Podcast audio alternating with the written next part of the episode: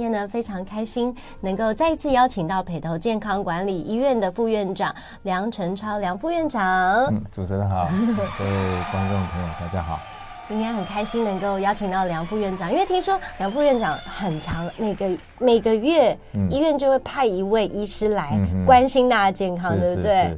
那今天我们要聊到的主题呢，我觉得对大家很受用，嗯、因为刚刚过掉的圣诞节，马上又是、嗯、呃新历的。新年农历过年要来了，所以超级还有尾牙，所以大家超级多聚餐的美食当前无法抗拒。所以呢，我们今天呢，先要聊到的主题就是肥胖大解密。嗯，听说呢会设定这个主题，是因为呃，梁副院长，您之前有一个绰号叫小胖。嗯，我我小时候我食欲很好，我，不挑食，所以小时候就胖胖了。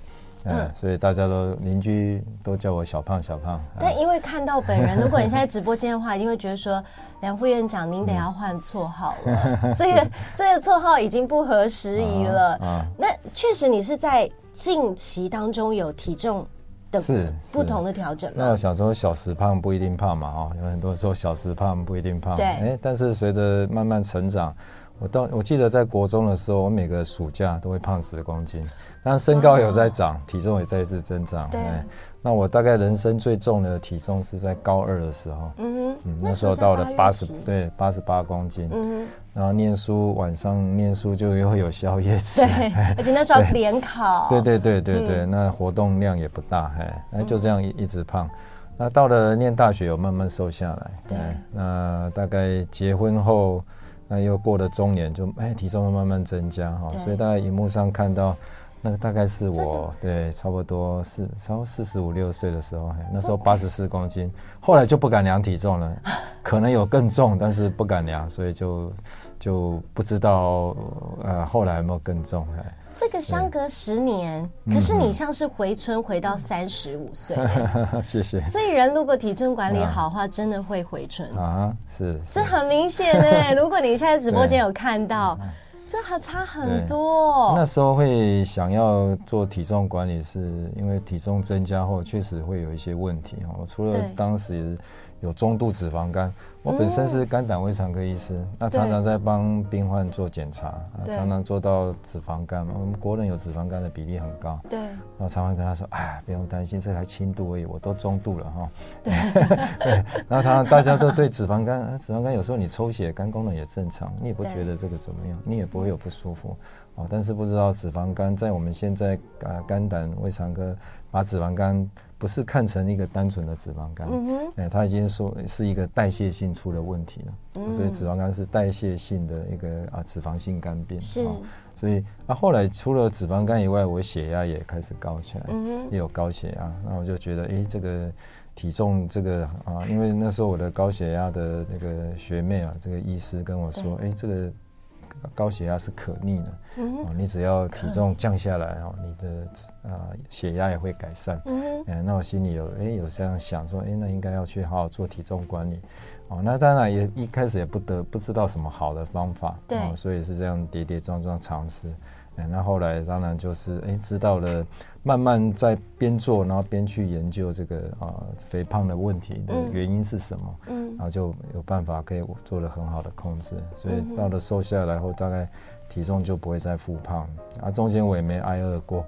我也没有特别去做什么断食，太神奇了。对，所以待会有再来跟大家慢慢分享。是要好好分享到底是如何做到的。嗯、不过呢，梁医师刚才也点到一个问题，大家要一定要特别注意，因为在一九九七年的时候，WHO 就已经把肥胖是视成一种慢性疾病，嗯嗯嗯、真的是不可忽视。它不是只有在体态上面。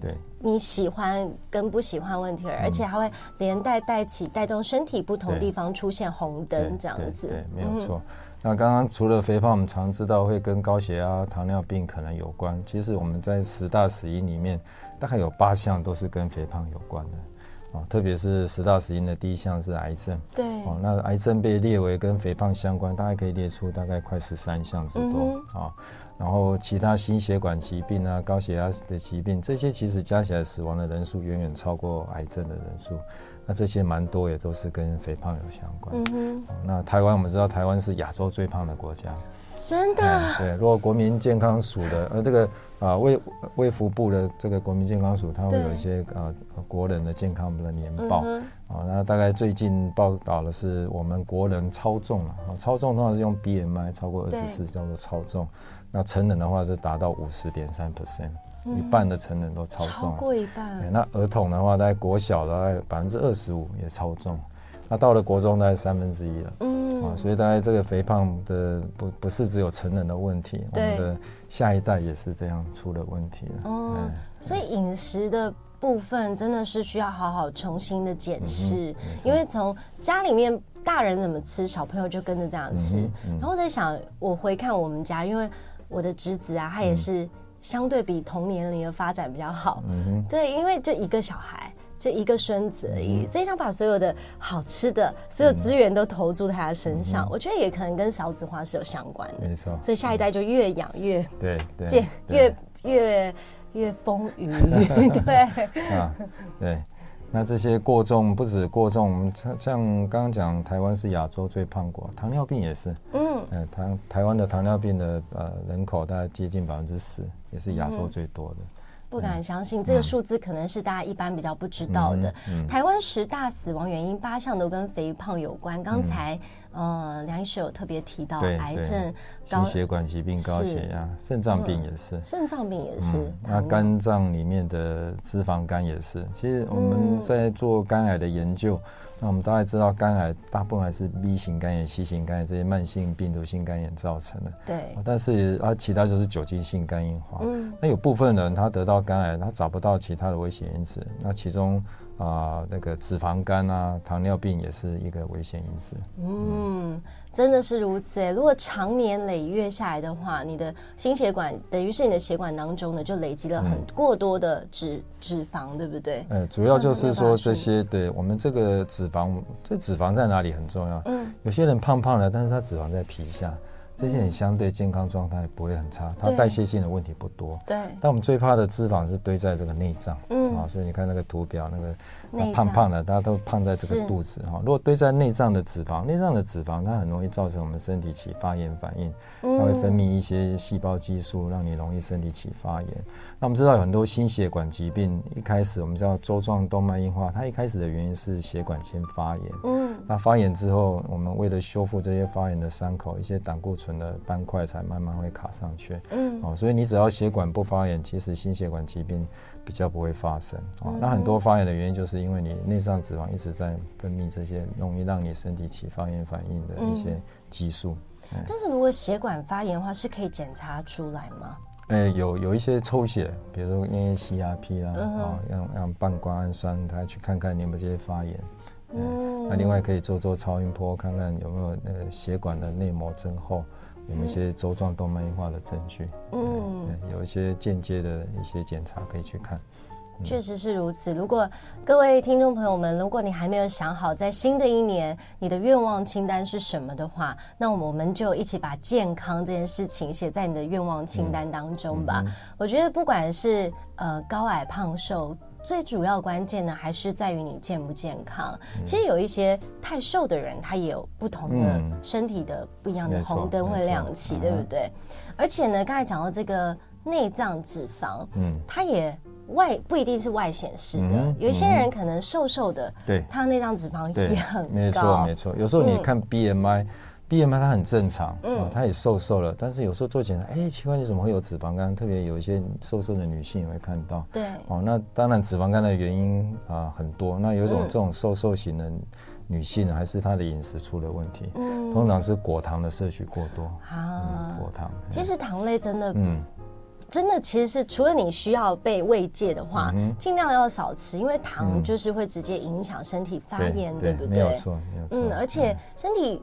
其实是不需要它的，除了你，它是影响你的 mental 嘛。对对对，嗯，对。通常女生都会奖励我们的大脑，所以你会开心，然后开心有时候会吃更多。对，所以如果不必要的话，它其实对于身体来说是没有养分的，不许能够不吃的话，就尽量减少来摄取这样。呃，像我我最近在这一年当中呢，也开始更注意自己的。数值就开始会去量，说各种像内脏脂肪、肌肉量啊，而且还会分布说，哎，我哪里的肌肉比较多，哪里比较少？对，因为过了三十岁之后，真的会很明显感觉到，第一就是代谢变差，对，而且它可能会固定囤积在一些地方。对，女生的话就更在意说外显示会是如何这样子。是，就是有些人觉得，我的食量都没有增加，为什么中年后就开始发胖了？嗯，哦，他他也他也没有吃的更多，那某种原因就是因为你的肌肉开始减少，对，你的基础代谢开始下降，对，哦，那你有可能摄取的热能量热量都不变，但是因为你的基础代谢减少，嗯，慢慢就堆积这些。热量，然后存积在脂肪细胞，嗯，开始胖起来。没错，所以除了饮食管理之外，搭配运动也是相当重要的。我昨天因为我的家人都住在苗栗嘛，然后我哥哥昨天特别来到台北，是因为这最近他开始出现耳鸣的状况，而且持持续了两周时间，那我就去带他去拨筋，嗯哇，就发现他拨完筋之后，好多的那个叫什么？脂肪瘤，嗯，开始浮现出来，然后就就是讲到他的饮食管理啊，特别因为他是科技业，科技业相当多人，他平常就是得要守在电脑前面，嗯、那你你时间到了你就吃，可是却没有好好代谢。嗯、我相信很多人都这样，嗯、特别上班族，对对对，所以一定要拨时间出来运动。没错，压力也会让我们发胖。嗯哼，嗯对，人在处在压力下也很容易会发胖。这是跟荷尔蒙有关，啊，其实肥胖的原因很多，很多人会对肥胖有很多不同的理论，嗯，那最早可能是热量，啊，热量觉得是我们摄取的热量超过我们消耗的热量，所以这些堆积的热量就转成脂肪，慢慢肥胖，啊，早期都会这样认为，哦，所以有人会说，那我只要热量减少，我就会瘦啊。哦，所以最早的理论就说，哎，你只要一那个一天，对，哎，你只要减少五百大卡哈，比如说他们他们去换算哦，你只要减少七千七百大卡，可以换来一公斤，可以少一公斤。七千七百多卡很多。对，所以假设一个七十公斤的，每天少五百大卡，本来要两千大卡，他摄取一百一千五百大卡，你每天少五百大卡。那理论上，它半个月会少一公斤，嗯，那一年会掉二十四公斤啊。那你觉得这样这累加上去是不可能？如果七十公斤的人，他可能不到三年，他就会从地球消失。假设他每天少五百大卡，是，其实身体不是这样运作。所以其实用用，所以早期在减重都会去计算热量，我消耗多少热量啊？那这种刚开始会会有效，你刚开始减少热量，你你会瘦，但是到一个程度。就停止了，甚至慢慢会复胖回来。对，哎，只要身体会去适应，哦，身体遇到你热量减少的时候，它整个基础代谢它也会下降，它不是固定的。对，哎，它身体也会节能减碳，觉得饮饮食热量不够了，它会害怕，身体就会开始把一些不必要的把它减缓，比如肠胃蠕动变慢，有人开始便秘了，对，有人会掉头发，这些不需要的身体不叫不重要的器官，它开始会让它。需要当下啊，所以你长期靠着减少你的热量的摄取，其实初期会有效，但是一段时间会瓶颈，然后而且身体状况会开始变差，嗯嗯。啊，所以其实我都啊不会不主张去算什么热量哈，你算热量，你看一一一这一个一大卡跟那个一大卡不一定一样啊，你像珍珠奶茶五百大卡，跟一块牛排五百大卡一样，五百大卡吃进去会一样吗？完全，你光用想一定不一样，所以这种热量的理论哈。到后来会失败，就是这样。嗯所以我们就会慢慢去探究，那那肥胖的原因到底是什么？嗯哼，啊，这个呃，待会再来跟大家慢慢分享。你知道肥胖的原因，那我们就知道要怎么样去对抗肥胖，甚至减重的也可以依据这些原原理，然后来来做相对应的一个一个一个计划，那就很容易会达到可以让你的减重会有效，而且持持续。嗯。嗯在开始想说到底要怎么样来改善饮食之前，我觉得不如先建议听众朋友们先把你每天吃的什么把它记录下来，或是我有一段时间呢，就是开始先拍每一天吃的东西，这样你会更知道说，你除了嗯。呃当然，撇除热量来看，你的营养有够均衡吗？因为很多在做体重管理的时候，最后面导致很多不该有的副作用。刚才提到这些，还有甚至会变成是极端的厌食症。对，从一个极端走到另外一个极端，我想这都不是长久之计哦。所以各位听众朋友们，如果你有类似相关的问题，也希望在新的一年度的时候，可以让自己往更健康的方向迈进的话，欢迎各位把你现在有状况可以留言在我们的即时聊天室当中，因为每个人遇到的情况真的不一样。对，而有些人说我已经很很注意啦，可是怎么还是没有？对，这时候会建议。这个也常遇到，就是说，其实这个肥胖的理论嘛，没办法适用在每一个人。对，有的人他你都他饮食都很注意的，他按照你，甚至他去做断食了，他就是还是没有办法很有效的减重。那有些人是荷尔蒙出了问题，哎，所以有时候要多方面的去做检测。嗯哼，啊，比如说有些是女性荷尔蒙出问题，所以她的肥胖会集中在臀部跟大腿。对，哦，那有些可能是男性荷尔蒙出了问题，像女性有些多囊性卵巢症候群，她雄性素会比较高，那她看起来会比较虎背熊腰，她的肩膀比较厚，背比较比较厚。那这她的你要去。背后去探查他有什么原因，嗯、或者有些人是甲状腺机能低下，是，欸、那他也会全身比较浮肿，嗯。哦，所以不是所有的肥胖的理论，大家都是因为这样而变胖的，嗯、每个人原因不一样，有些人因为压力。啊，压力很容易胖在小腹，啊，就慢慢就是这个小腹慢慢会大起来，啊，那那个内脏脂肪会堆积，对，啊，那是因为压力造成我们的可体松的分泌比较比较高。其实很多肥胖也是跟我们身体的荷尔蒙有关，嗯，啊，那这个关键最终最关键的荷尔蒙是胰岛素，嗯哼，是胰岛素，跟胰岛素是有相关，所以听起来呢，新的一年都好好做一个彻底的身体健康检查是相当必要的，才能够对症下药。我们先进一段广告，待会。再回到我们节目的现场，今天非常开心哦，在年末的时候可以邀请到北投健康管理医院的梁副院长，好好跟大家来做一下健康管理。我觉得这也是我们在新的一年的时候要做的互相期许。因为除了肥胖之外，不管胖瘦啦，大家终极目标就是希望有健康，健康，健康呢才有能够让身体可以更持续持久的运作这样子。刚才上一段我们有提到说，肥胖会提升十三种癌症的风险，是哪十三种？呃，比较常见，就像这边有提到哈，但倍数呃一最。危险性最高的大概就是子宫体癌，就子哎子宫不是子宫颈，就是子宫本身，哎是子宫体，子宫颈还是跟病毒感感染有关啊。哦。然后另外其他就是食道癌啦哈，然后肾脏的癌症，刚刚提到的肝癌也是啊，它会增加一点八倍。然后女性要注意就是停经后的，如果停经后你有发胖的话，也是增加乳癌的风险。嗯。然后大肠癌、胰脏癌我们都知道，它一个危险因子就是肥胖，哎。那这些很常见的肿瘤，大概事实上都跟肥胖都是被列为其中的一个危险因子。甲状腺也是啊。嗯嗯嗯。哦，所以增加一些些。嗯，嗯哼，所以看起来大部分大家常见的癌症都是跟肥胖是有相关的。对，都把它列为其中一个危险因素。嗯哼，嗯台湾的肥胖人口比例真的是越来越多了。刚、嗯、有提到，其实。包括 WHO 把这列为一个慢性疾病之外，嗯、国健署也统计台湾四十五岁以上哦，不管是男生女生，刚、嗯、才有讲到百分之五十都是超重。所谓超重呢、嗯、，BMI 大概是在二十四，二十四到二十七，二十二十四到二十七叫过重，嗯，那超过二十七我们就定义为肥胖。嗯哼，对。那很多人会说到，因为明明吃不多还是胖，嗯、成功瘦下来，你也是不知道说。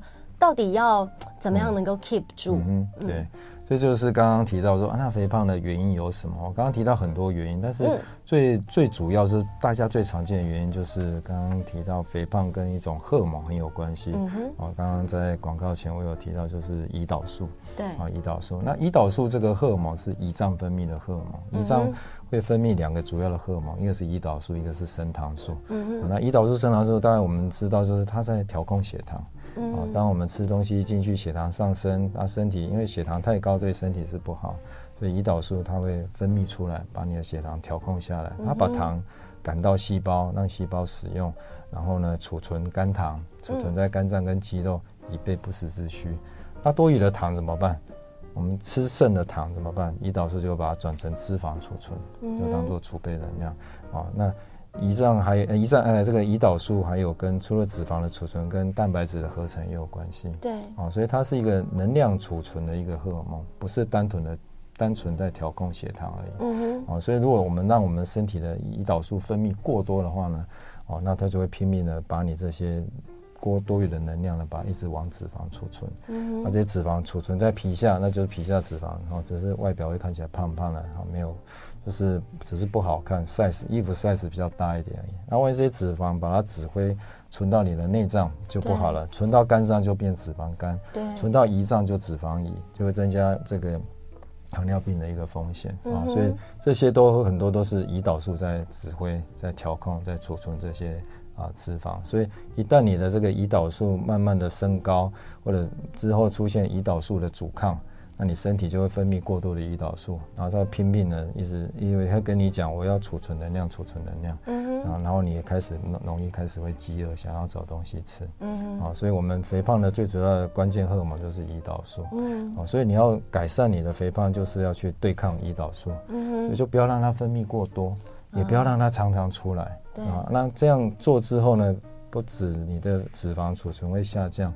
你的糖尿病也可能会改善，对，因为我们知道糖尿病之前会先有糖尿病，呃，糖尿病前期主要就是胰岛素阻抗，对，哦，所以胰岛素阻抗是可逆的，哦，一本你进到糖尿病了，你只要好好的去调控饮食，慢慢去改善了胰岛素阻抗，糖尿病还是可以逆转的，嗯哼，哦，所以刚刚讲这个健康还是才是最重要，不是为了减重，对，哦，我们吃对东西，人更健康，哎，相对的肥胖是额外的好处，嗯，哦，因为。因为这些关键的因素都是跟这个有关，然后一些我们代谢的问题，很多都是胰岛素阻抗引起一连串代谢的问题，包括心血管疾病也是，啊，所以肥胖的这么这么重要，就是说它会引起很多代谢的问题，啊，所以你要对抗它，它最关键的因素就是胰岛素的阻抗，啊，所以要改变它，就是不要让它。过度的分泌起伏，还有分泌起伏很大，嗯，那这个就牵涉到那我们怎么做饮食的一个控制呢？对，哦，就说谁会诱发那么高量的胰岛素出来？就是糖类的东西，高升糖的，哎，高升糖的食物，就是你一下子让你的血糖一个 peak 上升，对，胰岛素会赶快冲出来，它要赶快平衡血糖，那这些血糖一下子会降下去，那这些糖就是开始要塞了。我刚刚讲往细胞塞，往肝脏储存，那当你。这么多糖没地方去，就是脂肪。对，脂肪可以无限让你一直储存。啊，变成这个一脂肪细胞会变大，会变多，就一直堆积，一直堆积，所以你会一直胖起来。哦，那哪些东西是高升糖？那我们讲的糖有两种，一个是米字边的糖，嗯，哦，那特别是果糖、葡萄糖这种东西，它是属于单糖。对，哦，那刚刚讲的果糖其实是最害，我们要更最要小心的糖。哦，因为我们身体细胞会利用葡萄糖。对，那所以你生病住院打点滴打葡萄糖，没有人打果糖。对，它都是单糖，但是我们身体细胞会利用葡萄糖来当能量，但是果糖这个糖进来，身体不爱啊，不会不不会利用，所以你单纯喝一个果糖的饮料下去哦，纯果糖你血糖不会上升啊，因为它细胞不会不会吸收它。那这些果糖进来怎么办？它就只要往肝脏送，那只有肝脏可以处理果糖。然后肝脏要耗费能量呢，把果糖变成什么？变成三酸甘油酯，变成极低密度胆固醇的尿酸，都是不好的东西。嗯，那这些三酸甘油酯就堆在肝脏变脂肪肝哦。所以有些女性会脂肪肝的原因就是她果糖摄取太多哦。那果糖哪里最多？可能果汁哦，水果、含糖饮料，对，果汁，果汁里面的成分就是水分呃，水分果糖，哎，跟葡萄糖。那跟吃水果不一样？哎，水果你起码还有纤维。哦，哎，所以你喝喝果汁还不如去吃水果。嗯哼，你看一杯现榨的新鲜柳橙汁，你可能要六七颗柳丁啊，但是你不会削六七颗柳丁来吃，因为你吃两颗可能就饱了，因为有纤维，你不会过量食用。哦，但喝果汁就不得了，或者有一些浓缩的果汁，它你摄取的这些糖分就会很高。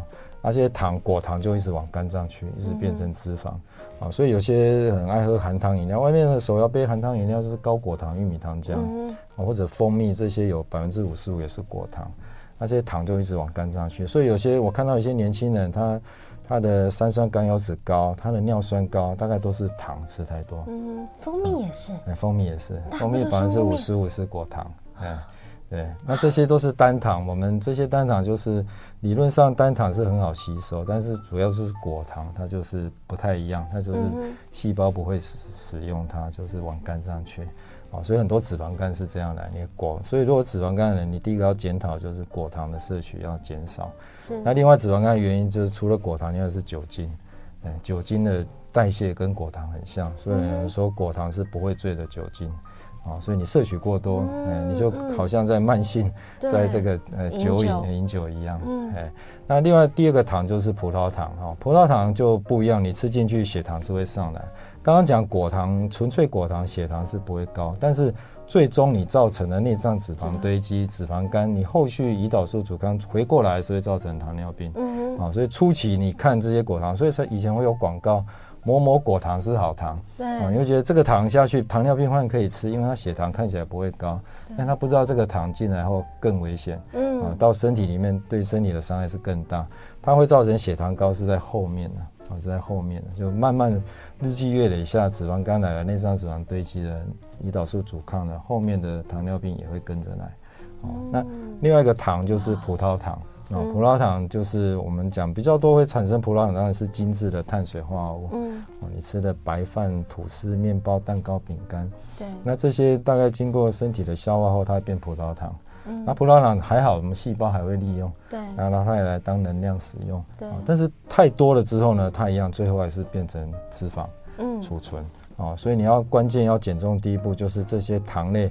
不论是米字边的糖，特别是果糖，还是油字边的糖，碳水化就稍微要减少。嗯哼，哦，那你就不要让你的血糖一下子飙太高，胰岛素冲出来太多。嗯、哦，那第二个很重要的关键就是你不要少量多餐。哎，哦，你不要频繁在进食。我虽然吃不多，是但是我频繁进食，因为你知道吃东西血糖会波动。对，血糖波动，谁会跟着波动？胰岛素会跟着波动，嗯、所以你会让它一直常常出来，常常出来。那胰岛素出来，对，你会让你的身体的胰岛素浓度慢慢升高，你会让你的胰脏过劳，你胰脏一直在制造胰岛素，嗯、一直要它调控你的血糖，那最后胰岛素会疲乏，它的功能慢慢失效，它的胰岛素的分泌慢慢减少，你的血糖开始会高起来。嗯哼哦，所以很重要，特别有糖尿病患哦，你不要说哎、欸、少量多，一常以前会常常听到少量多健健康很好。其实你会让你的血糖一直在波动，哦，所以你可能吃少少，但是饿了我就吃一点，饿了就吃一点，你整天的血糖都是高高低低，高高低低，所以胰岛素就高高低低，高高低低，你就很容易胰岛素阻抗。哦，所以我刚刚讲，我们要对抗肥胖，就是要对抗这个胰岛素阻抗。嗯所以你不要让它分泌过多，所以你要减少糖类的摄取，你不要让它频繁的出现，所以你。最好就是定时啊，就是我一天吃三餐，我就吃三餐，嗯、我吃两餐也没有关系。嗯，但你不要频繁的在进食。嗯哼，啊，所以我都常常会跟啊一些呃一些病患啊或者客户说呢，你这个餐跟餐中间呢，最好不要再吃东西。嗯，你只能喝水，喝无糖的茶跟黑咖啡。对啊，其他一片苏打饼干也不 OK，你会让你的血糖开始波动。嗯哼，啊，你这样一直波动，一直波动，你的胰岛素会一直分泌。哦，所以其实你要体重要做好，你这个体重管理就很简单，我只要吃对东西，哦，你不要让你的糖类摄取过量，然后正餐吃完后，餐跟餐中间就不要吃东西。嗯，哦，那刚刚再回过来说，刚刚主持人有提到，我们吃的东西很重要，你不要让营养素失衡。嗯，哦，所以我们有碳水化合物，有蛋白质，有脂肪。这些三大类的营养素都应该要吃啊，像我减重也不会说啊，你都不要吃饭，完全断断绝碳水化合物去吃生酮饮食或什么哦，也不一定要做到那么激烈啊，你还是要维持哦这些。主要的营养素都要够，啊，只要减量。啊，另外一个很重要是吃对顺序。嗯哦，吃对顺序也很重要。那这样要哪一个先吃？对，通常我们刚刚讲有蛋白质、有脂肪啊，有这个碳水化合物。对。哦，那通常我我在吃，我会先吃蛋白质、脂肪为主，就是肉类为主。哦，那有人吃素，你可能就吃蛋白质为主。哦，就我通常顺序就是肉、菜、饭、水果。按照肉菜肉菜饭水果，哎，那主要就是说你会升糖的东西，你让它晚点出来。嗯，那谁会升糖？就是碳水，就是你吃的米饭、你吃的面、对，你吃的水果，嗯，这类东西你要把它放到最后。反而水果要往后吃，有一有一些说法是水果先吃。你如果先吃水果，先喝果汁，你的血糖就上来了。那血糖上来，胰岛素就出来了。是，好，那我们吃东西这些巨量的营养素，谁不会触动胰岛素跟血糖分泌？脂肪。哎，你吃脂肪、纯脂肪的东西，你的血糖比较不会波动，胰岛素也不太会波动。嗯哼。啊，但是我们不会纯吃脂肪，那脂肪在肉类里面当然有。那蛋白质会不会引起血糖上升？啊，会，但是不会很多，缓慢。缓慢。那胰岛素会波动，也会，但是不会太高。那碳水是最快。嗯。所以你碳水如果先碰饭啊面先吃，你就会一下子就会爆高你的糖。嗯哼。那这些胰岛素就会冲出来。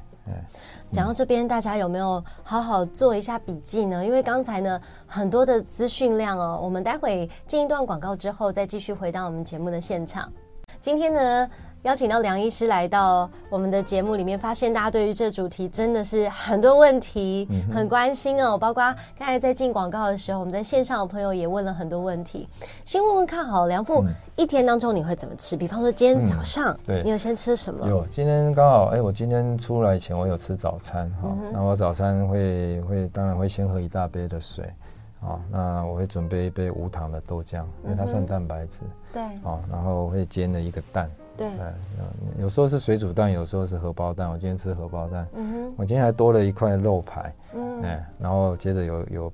一片的吐司，那、嗯、上面还有一个 cheese。其实早餐吃的很丰富。对，哎，那一样刚刚讲的吃东西的顺序很重要。嗯，所以我吃早餐也大概按照这样的原则。嗯，我可能就先吃那个蛋，蛋吃那个肉排，然后喝了无糖豆浆后再去吃吐司。最后再吃吐司。哎，就淀粉最后吃，嗯、然后再吃水果，那我会喝一杯黑咖啡。嗯哼，大概通常早餐大概就是这样子。嗯、我还是会吃面包。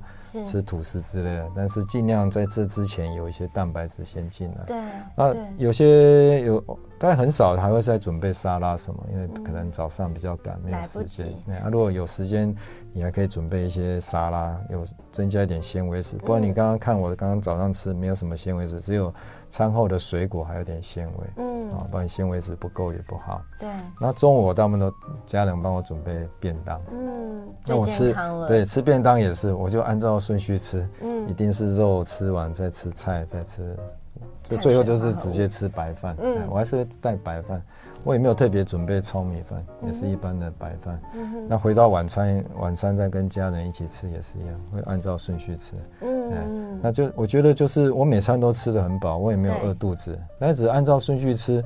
哎，就有这样的神奇的效果，嗯、所以刚刚有有有听呃这个有听众哎对留言在说，哎呀、啊、这些进到我们的胃三十分钟后不是都一样吗？哈，对，其实我刚开始也会这样觉得，嗯、你你怎么吃混着吃跟分开吃不是都一样吗？在胃里面的消化。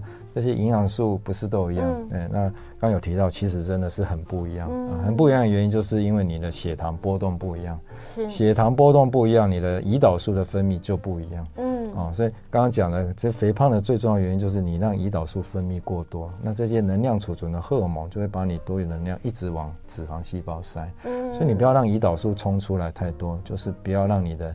碳水先吃，对，哎，那先吃蛋白质有什么好处？因为有人说，那我先吃菜啊，菜肉饭可不可以？哦，跟肉菜饭比起来，一不一样？对哦，其实呃，菜肉饭也可以，但是我会觉得，假设你要想呃要减重或者想要让你的胰岛素阻抗更好的控制，蛋白质先吃会来的比较好。嗯，啊，因为蛋空腹的时候吃蛋白质，你胰岛素不太会波动，那有一个叫升糖素会大量的分泌。对。那升糖素这个荷尔蒙是我们比较爱的，嗯、因为它会燃烧脂肪，嗯、会燃烧脂肪，所以你要瘦身的话，你先吃蛋白质会比较好。嗯、哼而且我们的胃啊，你蛋白质先进来，胃胃胃酸会分泌，胃蛋白酶会活性会出来，嗯，然后开始分解这些蛋白质，对消化来讲也会比较好。嗯哼，然后之后再进大量的蔬菜。最后你再吃饭，你的血糖就波动会比较少。嗯，那血糖波动少，刚刚讲胰岛素就不会大量的冲出来，嗯、你就不会有过多的胰岛素分泌过多。哦，所以这个这个按照顺序吃是非常的重要，不止对你要减重，如果家里有糖尿病的病患的话呢，你按照这样的吃，你的血糖会得到更好的控制。嗯，对今天这一点大家一定要笔记下来。嗯、而且刚才梁医师讲到早餐呢，即便你你吃的有有肉有蛋白。嗯蛋白质，然后还有碳水化合物，所以三明治是夹在一起的，对，它就没有办法让你分开吃的，最好还是把它都分开来。照顺序。而且夹在一起也也还有，就是说你你不要纯粹只吃吐司，对，哎，你起码里面还有，比如三明治有时候里面会有一些生菜，对，生菜有时候，哎，这样也 OK，这样第一个你的蛋白质够，饱足感比较够，你不会早上上班到了十点肚子饿了啊，两片苏打饼。或者再吃一个水果什么，你你你在那个时候去让你肚子饿再去吃东西，反而更不好。因为我刚刚讲，你少量多餐反而更不好，会更波动。你不如让你假设你要吃早餐，你就把它吃饱，嗯，哎，就正餐要吃饱。哦，所以有些人会说，哦，就下午肚子饿想吃东西，那我就说你可能是正餐没有吃饱，没有被满足，哎，没有被满足。那你没有吃饱，原因就是你的蛋蛋白质量不够，是蛋白质蔬菜这个会让你有饱足感，对，哦，因为这个会分泌什么？会分泌肠泌素。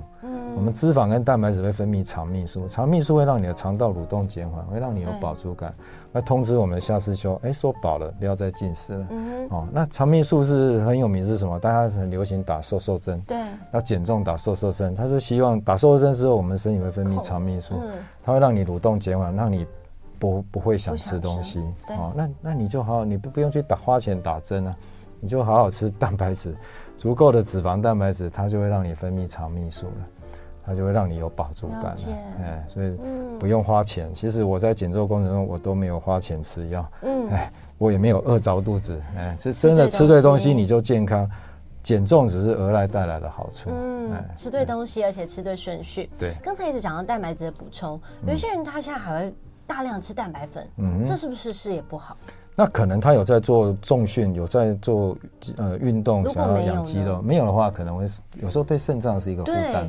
我有听过这说法，所以这也不是你你没有运动的话就不要喝蛋白粉，以为这样是减肥哦，这也不是对的。嗯。嗯，有人说到啊，男他的先生哦，男性荷尔蒙不够要怎么补充？嗯，首先是要先确定是不是真的是男性荷荷尔蒙不不够，是，对，因为这可能要看。对，那我们知道荷尔蒙这些，我们讲男性、女性荷尔蒙这些性荷尔蒙很重要的呃关键的原料是胆固醇。嗯，哎，所以有时候你可能有些人减重减到他不敢吃肉、不敢吃肥的，对，就造成他这个是荷尔蒙不足。对，哎，所以月经会乱掉。嗯，所以早期有人减重是用这种方法，他不敢吃啊，因为他为什么？他因为肉的热量最高啊，脂肪热量最高啊。嗯，他会觉得我要避开这些高热量的食物。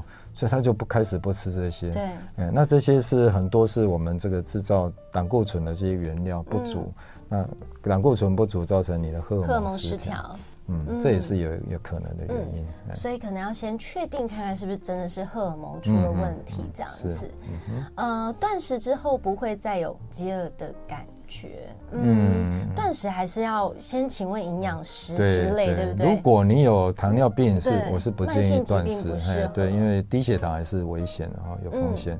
那一般人其实你断食，其实刚刚讲断为什么断食有帮助，就是第一个它会减少胰岛素的分泌，嗯，因为断食期间你血糖不会波动，胰岛素就不会过度的分泌，所以如果你有胰岛素阻抗的话呢，哦，你去做一段时间做个断食，其实是很有帮助的。嗯哼，哦，它会让你这个胰岛素浓度过高的问题可以慢慢调下来。对，我们体重哦，就有时候有人都不量体重了，但是你会发现他一年到头他体重也没有什么变化。嗯哼，你觉得奇怪，他他吃他也没有在意，没有去算热量，他体重也不会变啊。是不是甲状腺问题？哎，不是，这个就是说我们体重其实有个设定点。啊，就我们体温有设定点，可能就设定在三十七度上下。我们身体的酸碱也会有个设定点，啊，可能维持在中中中性这样子。哎，其实体重也有个设定点，它会自己调控。对，它会自己调控。你你你你身体太太重了，它慢慢你正常吃它会回来。你可能多吃一点胖下来，正常吃它会回来。那谁在调控？胰岛素。胰岛素。哎。所以今天说穿了，肥胖的解密最重要的关键荷尔蒙就是胰岛素。胰岛素在调重调控你体重的设定点。你今天肥胖的人体重，你的胰岛素都比较高，你要把它调下来，就要把胰岛素浓度调下来。那怎么调下来？就是减糖，让它不要血糖过度高，让它那个胰岛素上升过多。第二个就是刚刚讲，不要让它血糖一直波动，就是一直在运作，就是你拼命吃东西，一直运作。嗯，所以。你要把体重设定点调下来的最好的方法就是减糖，不要拼命的进食。嗯，哎，对啊，所以断食也是其中一个好处哦。你减少了一餐的食用，你的这个胰岛素的分泌会下降。对，你的那个浓度就会慢慢让你调下来。嗯，那最后还是要靠运动，因为刚刚讲了很多都是饮食，那运动还是很重要。对，啊，运动会增加你的肌肉量。哎，嗯，那肌肉就是跟肝糖的储存有关啊。嗯哼，而且跟胰岛素的敏感性也有关。你让你的胰岛素更敏感，你的血糖的这个这个啊往细胞、往肝脏、往这个肌肉储存的这些能力更好，就不会变脂肪，就对不会变脂肪，嗯、而且它胰岛素阻抗就可以改善啊、嗯哼，所以肌肉是确实很重要。好，那大概我就觉得七八分靠饮食，大概两三分还是要靠运动。嗯，哎，有一些说法是，比方说长辈有肌少症，他单纯补充乳清蛋白，嗯，这会造成肾脏负担，对不对？如果长辈没有办法那么多运动，对，有些长辈多少会有一些三高的问题。那我们知道高血压、糖尿病有些会造成肾功能会变差。嗯，哦，那这时候如果过量的补充蛋白质，确实会造成肾脏的负担，反而不好。哦，所以可能还是要检查一下。哦，那。肌少症的原因，当然，你如果肾功能正常，补这些乳清蛋白有用，但是不是只有补蛋白质，这些还是要做一些肌肉的一些运动，嗯，哦，抗阻力的运动。对。啊，所以一方面蛋白质够了，一方面你有在做运动，你的肌肉才会养出来。对，确实是这样。像手部的运动，长辈都不方便啊，手部运动或者用一个弹力带在家里看电视拉一拉，都都有帮助。丢球，像我们就陪阿婆丢球也很好，这样子。好，我们因为时间呢剩下不多，请问一下，医师有讲到这半糖饮食，真的可以无无痛吗？对对，其实半糖饮食就是你把。因为我一开始在减重也看了很多书，一开始看那个生酮饮食，觉得哇，这个好神奇哦，哦，那只吃肉对不对？对，只吃肉，哎，或者有时候阿金的饮食法就只吃肉，哦，但我就觉得呃不容易实行，就它的生酮饮食，你的脂肪量要吃到一定的程度，嗯要让身体产生酮体哈，那我自己是没有尝试过。哦，那我发现那个有一个叫半糖饮食，你只要把你平常摄取的碳水减半，嗯，嗯，减半就可以了哈。那有时候你很难抓那个量，我到底要吃多少蛋白质，吃吃多少碳水哈？对那这边有提供叫二一一健康餐盘，这最早是哈佛大学，嗯、哦，他们提出来一个一个用一个饮食的原则。那台湾蛮多人在使用这样的二一一餐盘哈。嗯、那这边的二就是说我有至少，最后假设把它分成四份。餐点的话，两份一定要是纤维，是蔬菜，然后一份呢是蛋白，那另外一份就是啊碳水化合物。那我个人的话，我会把碳水再减少一些，啊，或者有时候我我大概是四四二的比例啦，就是说我蛋白质跟蔬菜差不多一样，嗯，然后碳水再少一点，啊，就个人可以依据自己的需要去做调整，对，然后最重要就刚刚讲的这个顺序，对，啊，肉菜饭水果。哦，大概我就按照这样的比例。那你照要按照这样的比例，我要吃那么多的肉钱，我一定也要吃，我我要相对应我要吃一样的蔬菜。嗯、哦，所以你的肉跟菜要取得一个平衡，平衡不要都只吃蛋白质。对，然后蔬菜也很重要哈，对不然有些人。为了减重，后来我看很多人减重便秘了，便秘了很多，对对对，便秘了很多。嗯，那蔬菜其实很重要，因为蔬菜会养我们的身体的好菌。嗯，我们身体的好菌，你要养好菌，有的人吃很多益生菌，当然也不错。但是你只要吃足够的蔬菜啦，那这些植化素对我们的肠道菌都是有帮忙的。嗯，好。那碳水再就可以再少一点，甚至不吃碳水也没有关系，能少就尽量少这样。今天非常的感谢梁父来到节目当中，嗯、其实还有很多的要跟大家分享，嗯、但是时间有限，请大家一定要先把这记下来：肉菜饭果，然后饭前可以喝一杯水，对同时吃的顺序跟呃不要一直让胰岛素波动，这是相当重要的。谢谢梁富，期待你下次再来延续这个主题。谢谢，谢谢。就爱点你 UFO。